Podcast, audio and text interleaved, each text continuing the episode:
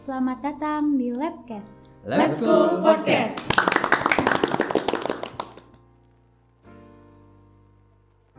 Boleh sharing pengalaman pas kakak SBM atau pas ujian mandiri gak? Oh, aku ujian mandiri ikut. Kalau aku pribadi ya, aku ujian mandiri ikut. Oh ya mungkin dari UTBK dulu aja kali ya. UTBK tuh daftar, awal daftar tuh panik. Kayak panik, aku belum daftar UTBK padahal bentar lagi mau tutup. Mepet, Ya, biasa mepet. Maret ya. aku Iya mepet-mepet gitu. Jangan gitu. Jangan ditiru guys Hmm. tapi aku itunya mepet dulu daftarnya. Nah, aku tuh daftar pusat. Jadi ada pendaftaran tuh pusatnya sama ujiannya, lokasi ujian. Pusatnya itu olahan nilai data kamu tuh masuk ke sana. Kalau ujiannya itu tempat kamu ujian di lokasi itu. Misalkan aku dulu pusatnya itu di UPI, Universitas Pendidikan Oh. Indonesia. Nah, kalau misalkan lokasi ujiannya itu aku di Polban. Oh, Nah, nanti bakal diliatin ruangan kamu tuh di mana sama lantai berapa. hmm. Nanti di situ juga kamu bakalan disuruh bawa kartu ujiannya. Kartu ujiannya itu wajib dibawa ke lokasi ujian kamu. Nanti bakalan di list ada di waktu kamu selesai daftar, masukin nama dan masukin nama dan jurusan yang pengen kamu pilih. Lalu tata cara bawa pakaian segala macam itu ada di suratnya itu. Nah untuk pakaiannya juga harus sopan ya, nggak boleh nggak boleh yang macam-macam. Soalnya pengawasnya itu bener-bener ngawasin banget. As serius ini mah ngawasin banget. Dulu aku UTBK ujiannya di Polban. Waktu itu aku dapet siang kalau iya jam satu kalau nggak salah. Hmm.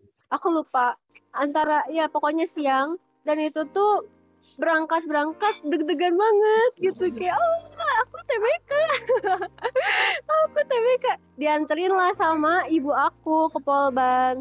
Nah aku nunggu kan karena emang belum dimulai.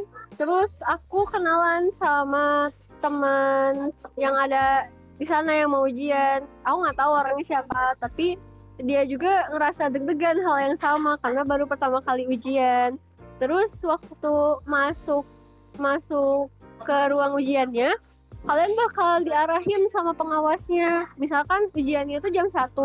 Pengawasnya itu udah siap-siap dimasukin ke aula dulu, aula semua ngumpul yang anak yang terus dikasih tahu arahannya. Barisan ini di lantai satu misalkan barisan ini di lantai dua ruangan sekian ruangan sekian. Terus nanti ada pembimbingnya masing-masing yang ngarahin jalan buat masuk ke ruangan komputernya. Nah terus pas masuk ke ruangan komputer itu tuh eh, kayak komputernya tuh nggak berhadap-hadapan gini tapi kayak eh, bertolak belakang gitu loh lokasi duduknya jadi kalian nggak bisa nyontek dan sebenarnya di sebelah juga kan aku itunya saintek ya ujiannya nah di sebelah akunya itu dia Oh. sosum jadi dia diacak gitu saintek sosum saintek sosum gitu jadi di apa ya ganjil genap gitu lah Link ya? Nah, pas disuruh duduk, oh iya, ah enggak tempat duduknya kayak yang sosum, misalkan di kanan, habis itu di gap-gap gitu loh. Ya pokoknya zigzag. Kayak sosum misalkan di kiri, ini di kanan, aku gitu. Nah habis itu, eh pokoknya waktu ujian kalian nggak boleh ada apa pun di meja kecuali pensil atau pulpen atau penghapus kartu ujian. Udah itu aja. Nggak boleh bawa buku nggak boleh bawa makanan nggak boleh bawa apa pun. Jadi walaupun kalian bawa buku untuk belajar bawa minum nah itu tuh nggak boleh dibawa saat ujian. Terusnya kalian taruh di tas dan tas itu tuh dikum disimpan di depan kelas di depan itu di depan deket pengawasnya.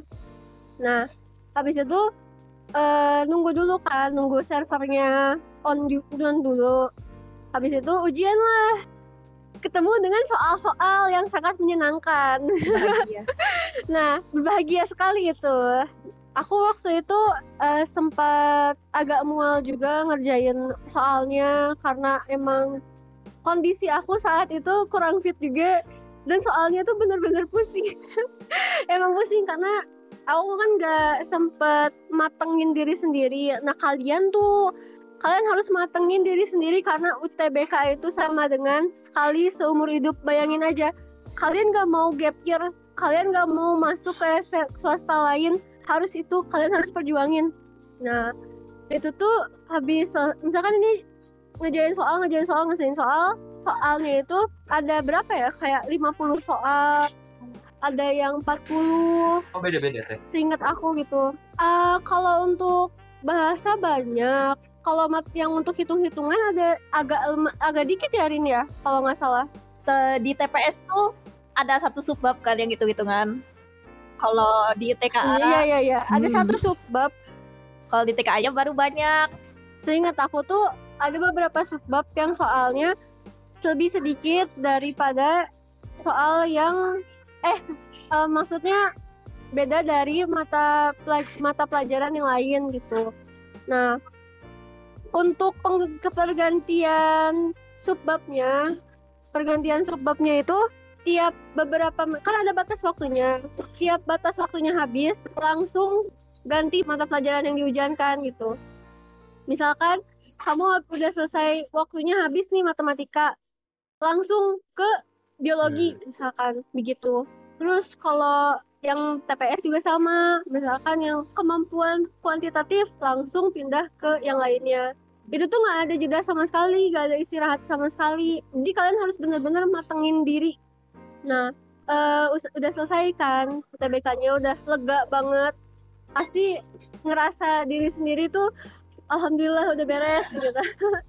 Terus akhirnya pulang nungguin yang lain dulu kalau pulang. Jadi misalkan yang lainnya udah beres, siap-siap, barulah pulang. Seperti biasa gitu. Kamu kalian tuh ngambil tas keluar ruangan. Nah, kalau untuk keluar ruangan kalian nggak dipandu lagi yeah. tapi kalian keluar sendiri gitu. Nah, nah habis itu udah deh selesai masa-masa UTBK aja itu soalnya langsung dilupain atau masih diinget-inget? Lupain lupain aja udah udah. lupain lupain aja. Lupain inget-inget itu mimpi buruk. Ngapain ngapain yang penting uh, kalian kan udah berusaha semaksimal mungkin. Kalian harus yakin kalau jawaban kalian tuh benar gitu. Yakin pokoknya harus yakin. Untuk soal beres atau enggaknya lupain aja udah. Yang penting udah beres. Gimana nanti aja gitu kan ya? Iya tapi kalau misalkan kalian mau evaluasi diri boleh banget itu. Kalian juga kan bisa belajar juga kalau kalian ingin ikut mandiri gitu. Mungkin dari Harinka gimana Harinka? Kalau aku tuh kan pas UTBK itu dapetnya sesi pagi nih. Jadi tuh pagi-pagi masih ngantuk udah harus siap-siap ke tempatnya. Kayak masih ngantuk banget gitu. Oh iya sama kalian kalau sebelum mau ujiannya itu kalian jangan lupa harus sarapan dulu. Itu penting banget. Soalnya di tengah-tengah itu kita nggak boleh makan minum kan ya. Nah terus ya untuk teknisnya kira-kira sama kayak yang diceritain Jasmine tadi. Sama aja Pokoknya kalian tuh kalau mau TBK yang pertama tuh harus makan, harus minum yang cukup. Terus kalau misalkan kayak mau buang air besar, buang air kecil tuh harus disiapin dari awal-awal soalnya bener-bener gak boleh keluar. Kalau di peraturan uh, waktu aku ITBK itu tuh bener-bener gak boleh ke toilet gitu. Soalnya waktunya kan terus terus lanjut dari TKA ke TPS tuh lanjut nggak berhenti gitu. Nah kalau kalian izin kayak gitu nanti pengawas tuh nggak bakalan ngasih tahu kalian gitu. Soalnya mereka tuh emang niatnya kan cuma ngawasin doang bukan mengingatkan ya ya. Jadinya mereka tuh kurang memedulikan gitu. Jadi kalian harus peduli dengan diri kalian sendiri. Dan karena waktu itu aku pernah disamperin pengawasnya karena aku kan kayak uh, orang-orang mual gimana karena kondisi aku kurang sehat juga waktu itu pengawasnya tuh langsung nanya kayak di toel kan tok gitu di toel pundak aku eh pundaknya dan nanya maaf ya ini cerita. Nanya kalau pengawas uh, ya pengawasnya itu nanya kamu kenapa? gitu sampai diliatin meja-meja aku kayak disangkanya tuh aku nyontek gitu bawa-bawa yang suspicious gitu lah yang mencurigakan. Nah aku bilang ke pengawasnya kalau aku agak sedikit mual dan ya udah pengawasnya tuh kayak bener-bener ngawasin ah, Malah dicurigain banget gak sih gitu tuh? iya pokoknya kalian harus ya baik-baik aja lah jangan aneh-aneh gitu Jangan lupa malamnya sebelum UTBK, menurut aku kalian harus tidur yang cukup biar nggak ketiduran nanti pas kerjain ya. Nah, aku Iya, sempat iya. ketiduran sebenarnya itu berapa detik Iya, iya, untungnya nggak sampai kebablasan. Iya itu pengawasnya nggak ngebangunin lagi bener-bener se diri si kamu sendiri gitu bertanggung jawab Panik banget itu kayak Ya ini buat yang suka SKS berarti jangan ya. Kalau misalnya besok ada Oh iya, kalian juga kalau mau UTBK ngerjain soalnya tuh kalian harus dihitungin juga karena tiap soal bobotnya kan pasti ada yang susah, ada yang gampang. Nah, untuk satu soal tuh ada waktu ada waktu kalian harus perkirain waktu kalian ngerjain satu soal tuh berapa. Karena itu benar-benar di waktunya cepet banget UTBK itu. Nggak kerasa gitu udah pindah udah pindah apa namanya? udah pindah mata pelajaran, tiba-tiba udah di sini lagi gitu. Takutnya kalau misalkan kalian kelamaan di satu soal, kalian nggak akan keisi soal yang lain dan malah nebak-nebak. Soalnya kalau kalian nebak-nebak sama aja 50-50 gitu. Antara kalian bis apa antara kalian benar atau enggak karena itu jadi mengambang gitu nggak ada kepastiannya gitu Kalau misal ada soal yang gak bisa ngejawabnya, mending dikosongin atau jawab ngasal teh? Nebak atau nebak. Mending semuanya harus diisi. Bener, ini soalnya kalau UTBK tuh Hmm. nggak ada sistem lagi nggak sistem minusnya. minusnya itu Jadi kalian tuh, kenapa nggak jawab aja gitu. Begitu. iya bener banget. Jadi kalau walaupun kalian nebak dan tiba-tiba bener, alhamdulillah banget kan. Isi semua, harus isi semua. Untuk pertanyaan selanjutnya kan ada rumor kalau misalnya PTN itu nggak mau di nomor dua kan pas eh, SNPTN itu tuh benar atau enggak? Kalau menurut aku ya, menurut aku sih itu bukan dia nggak mau di nomor dua kan ya, tapi itu tergantung keketatan jurusan yang kita mau ambil gitu. Jadi kita harus sebelum memilih jurusan pas kita mau SNMPTN itu, kita harus cari-cari dulu nih yang mana yang paling ketat. Nah biasanya yang perguruan tinggi yang atas-atas itu kan biasanya mereka banyak peminatnya, otomatis itu tuh artinya mereka tambah ketat juga makanya dari itu kita sebaiknya menghindari aja jangan ditaruh di pilihan kedua itu Mungkin juga tambahan eh, di UTBK ini tuh ada dua pilihan. Pilihan pertama, pilihan kedua. Dan saran aku tuh jangan beda universitas. Benar-benar jangan beda universitas di satu universitas aja, tapi beda jurusan nggak apa-apa. Soalnya kalau peluang untuk beda universitas itu kurang baik gitu kalau menurut aku. Soalnya kalian olah data di universitas yang kalian pilih misalkan universitas A, tapi kalau data kamu juga bakal keloncat di universitas B karena pilihan kalian tuh beda. Sedangkan di saat universitas B itu udah terima data data siswa yang lain gitu. Takutnya kalian bakal kelempar. Begitu. Gimana Rin? Bener gak Rin? sebenarnya izin nambahin ya tapi ini menurut aku ya kalau misalnya kalian emang misalnya kalian minat jurusan farmasi misalnya kan di Ya. di UGM atau di UI gitu nah untuk pilihan keduanya menurut aku kalian nggak usah di UI juga gitu jadi kalian menurut aku ya kalian fokus ke jurusan yang kalian mau bener-bener mau aja gitu. Itu Oke lanjut. Gimana perasaannya waktu lihat pengumuman diterima atau enggaknya lah di SBM atau SNM atau ujian mandiri? kalau aku awal-awal buka itu emang rasanya senang banget sih. Jadi kayak sampai loncat-loncat gitu sama keluarga aku. Gitu sampai nangis sih aku waktu itu sejujurnya. Karena emang senang banget bahagia banget Bisa rasanya. masuk ITB ya Wah,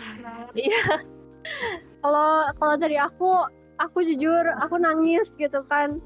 Waktu itu aku buka penda, buka pengumuman tuh di depan toko kain. Wah. Karena waktu itu aku lagi nganterin ibu aku belanja di toko Oh. kain. Dan itu aku duduk di pinggirannya kayak kepo kan, aku keterima atau enggak. Dan aku tuh ngeliat langsung nangis gitu depan toko kain dan diliatin bapak-bapak. Kenapa itu cewek nangis sendirian?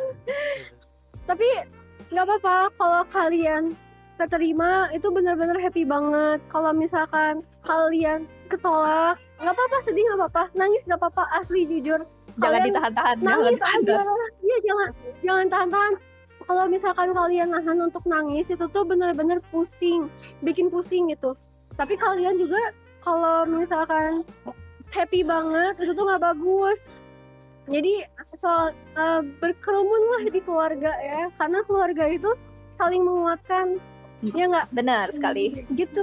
Dia teteh eh, waktu pas dulu selain UTBK nih sebelum UTBK gitu teh eh, apa udah sempat nyiapin universitas di swastanya mungkin mas eh, ujian masuk gelombang satu atau duanya Kalau aku nggak boleh sih, jadi aku nggak nggak boleh ke swasta. Jadi aku nggak nyiapin kalau aku Kalau aku eh, pas awal-awal karena oh iya aku juga keterima masuk eligible-nya SNMPTN. Nah, aku pikir SNMPTN itu bakal masuk. Nah, ternyata enggak. Oh iya, saran aku kalian tuh jangan berharap banget sama SNMPTN. Walaupun kalian nilainya bagus, pasti ada orang lain yang lebih bagus. Iya, iya, iya. Jadi kalian walaupun kayak gacha hidup Nah, iya. SNMPTN itu. ya benar Gacha juga hidup banget. random banget gitu pemilihannya ya nggak sih? Jadi serandom itu tiba-tiba kalau temen di bawah kamu tuh ternyata masuk. Padahal kamu tuh lebih tinggi gitu. Emang random, gacha hidup antara ampas atau wangi gitu. nah, karena itu aku ber, eh, sekeluar- eh, sama udah ber berbicara sama keluarga ibu aku katanya nggak usah swasta karena emang udah positive thinking bakal negeri eh ternyata kehendaknya tidak kan nah akhirnya karena udah panik mau ke mana akhirnya pilihlah masuk daftar ke swasta mana pun gitu karena takut gitu kan kalau misalkan nggak kuliah kamu mau ngapain Iya. selama satu tahun itu. Nah, waktu itu aku daftar ke ITENAS, ke Telkom, Unisba, Unjani, semuanya aku daftarin karena aku kira saingannya tuh seketat SNMPTN. Ternyata kalau misalkan swasta itu tuh lebih longgar masuknya, nggak ketimbang negeri lah pokoknya. Yang penting kalian approve, apply semua data-data diri kalian masuk jurusan. Nah, di jurusan itu kalian kalau misalkan ikut yang kesenian, yang untuk ada portofolio, kalian tuh lampirin nanti disuruh kalau misalkan eh, desain arsitektur atau enggak kayak DKV gitu, kalian bakalan lampirin gambar. Nah, kalau misalkan kalian eh, seni musik atau apa kayak olahraga kayak gitu, kalian eh ha- lampirin juga ke apa talenta kalian gitu sama aja kayak yang UTBK sama yang SNMPTN kayak semasuk universitas daftar biasa tapi ini tuh per gelombang gitu kalau misalkan yang swasta. Jadi kamu masuk gelombang mana? Gelombang satu gelombang dua dan itu tuh beberapa universitas ada yang pakai rapot. Ada yang pakai rapot juga. Kalau misalkan gelombang satu dua pakai rapot. Gelombang dua tiga empat itu tuh ujian. Gitu. Tergantung juga kamu daftarnya gimana. Sama kapan daftarnya gitu. Ya, ya Teh, mungkin teh pertanyaan terakhir. Oh, Ya. oh pertanyaan terakhir ini Eh, jadi kan gini eh, masih banyak orang yang menganggap PTN itu sebelah mata lah istilahnya gimana sih tanggapan teteh buat orang-orang yang punya mindset kayak gitu Kalau menurut aku sebenarnya kalau dari segi pendidikan tuh sama-sama aja nggak sih kalau PTS sama PTN itu. Jadi sebenarnya tergantung masing-masing kembali lagi ke masing-masing. Kalian tuh ke situ untuk belajar atau untuk apa gitu. sama mungkin nambahin juga kalian juga kan harus ada izin ortu juga kan. Nah kalian dibolehin nggak masuk PTS PTN nah pasti ortu pengennya PTN lah karena orang negeri. Tapi nggak apa-apa kalau misalkan swasta karena emang sebenarnya materi juga sama. Dan dosen-dosen juga malah dosen swasta itu kadang lulusan universitas negeri gitu. Jadi kayak menjanjikan gitu kan. Sebenarnya PTS itu ah, karena aku sendiri PTS eh ITENAS ke BTS kan. Nah, seben waktu awal-awal juga kayak ini gimana ya belajarnya bingung ya gitu karena emang swasta bukan negeri. Ternyata pas masuk eh, dosen-dosennya itu lulusan ITB semua. Bingung ya. Jadi dosen-dosen ITB tuh ngajar di jurusan aku gitu. Iya, iya, iya. Untuk sekian kali ya podcast kali ini. Eh, terima kasih untuk Teh Harinka dan Teh Jasmine yang telah menyempatkan hadir pada hari ini.